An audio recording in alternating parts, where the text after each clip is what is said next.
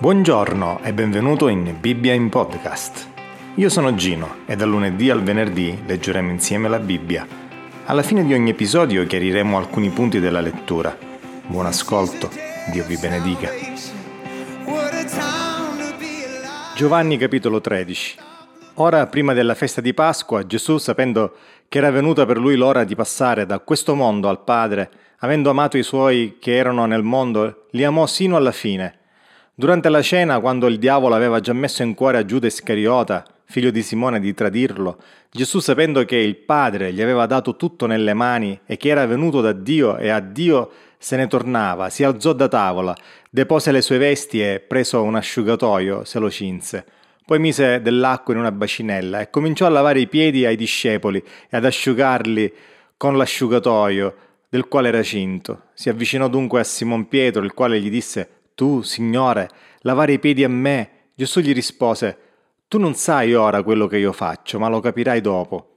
Pietro gli disse Non mi laverai mai i piedi. Gesù gli rispose Se non ti lavo, non hai parte alcuna con me. E Simon Pietro Signore, non soltanto i piedi, ma anche le mani e il capo. Gesù gli disse, chi è lavato tutto non ha bisogno di aver lavati i piedi, è tutto quanto puro, e voi siete puri, ma non tutti, perché sapeva chi era colui che lo tradiva, per questo disse non tutti siete puri. Quando dunque ebbe loro lavato i piedi ed ebbe ripreso le sue vesti, si mise di nuovo a tavola e disse loro, capite quello che vi ho fatto? Voi mi chiamate maestro e signore e dite bene, perché io sono.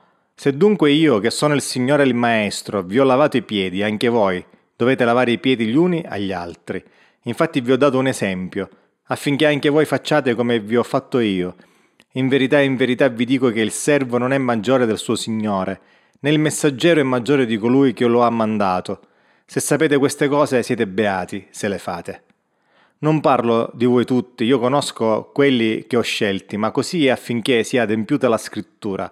Colui che mangia il mio pane ha lavato con, contro di me il suo calcagno.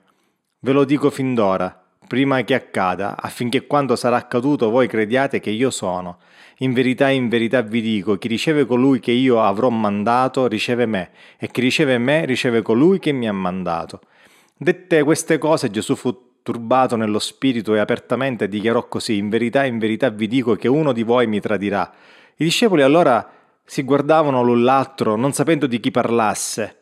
Ora a tavola, inclinato sul petto di Gesù, stava uno dei discepoli, quello che Gesù amava. Simon Pietro gli fece cenno di domandare chi fosse colui del quale parlava. Egli, chinatosi così sul petto di Gesù, gli domandò, Signore, chi è? Gesù rispose, è quello al quale darò il boccone dopo averlo intinto. E intinto il boccone lo prese e lo diede a Giuda, figlio di Simone, Iscariota. Allora dopo il boccone Satana entrò in lui, per cui Gesù gli disse, quel che fai fallo presto.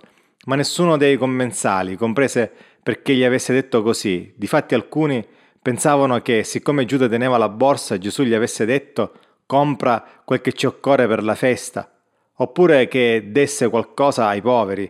Egli dunque, preso il boccone, uscì subito ed era notte. Quando egli fu uscito, Gesù disse, ora il figlio dell'uomo è glorificato e Dio è glorificato in lui. Se Dio è glorificato in lui, Dio lo glorificherà anche in se stesso e lo glorificherà presto. Figliuoli, è per poco che sono ancora con voi. Voi mi cercherete e, come ho detto ai giudei, dove vado io, voi non potete venire. Così io dico ora a voi, io vi do un nuovo comandamento, che vi amiate gli uni gli altri, come io vi ho amati, anche voi amatevi gli uni gli altri. Da questo conosceranno tutti che siete miei discepoli, se avete amore gli uni per gli altri. Simon Pietro gli domandò, Signore, dove vai? Gesù gli rispose, dove vado io? Non puoi seguirmi per ora, ma mi seguirai più tardi. Pietro gli disse, Signore, perché non posso seguirti ora? Darò la mia vita per te. Gesù gli rispose, darai la tua vita per me? In verità, in verità ti dico che il gallo non canterà prima che tu non mi abbia rinnegato tre volte.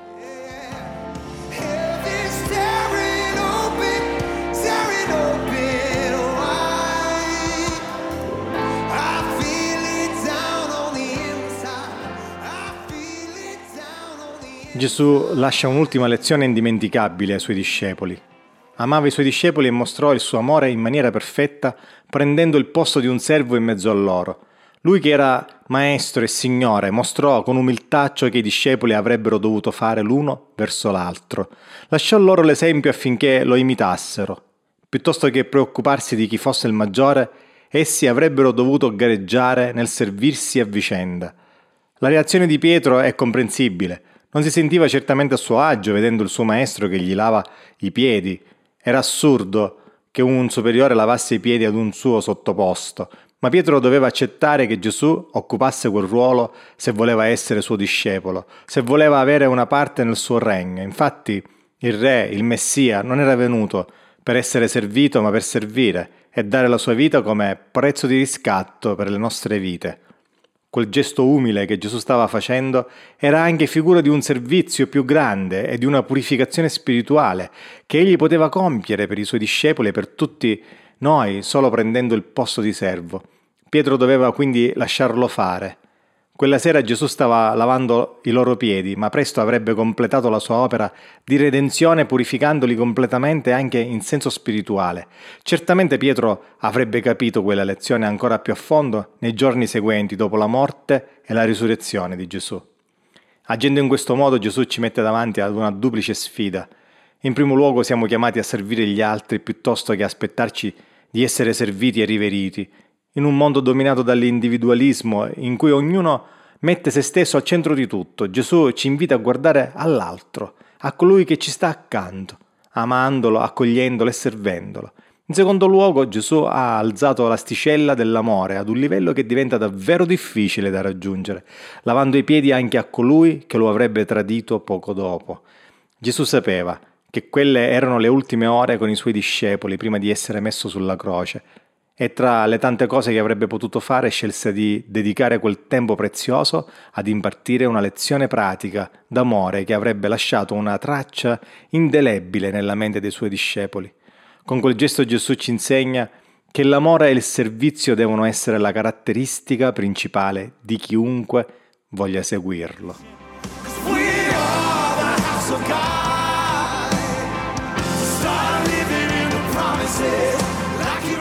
Ciao, io sono Gino e questa è Bibbia in podcast.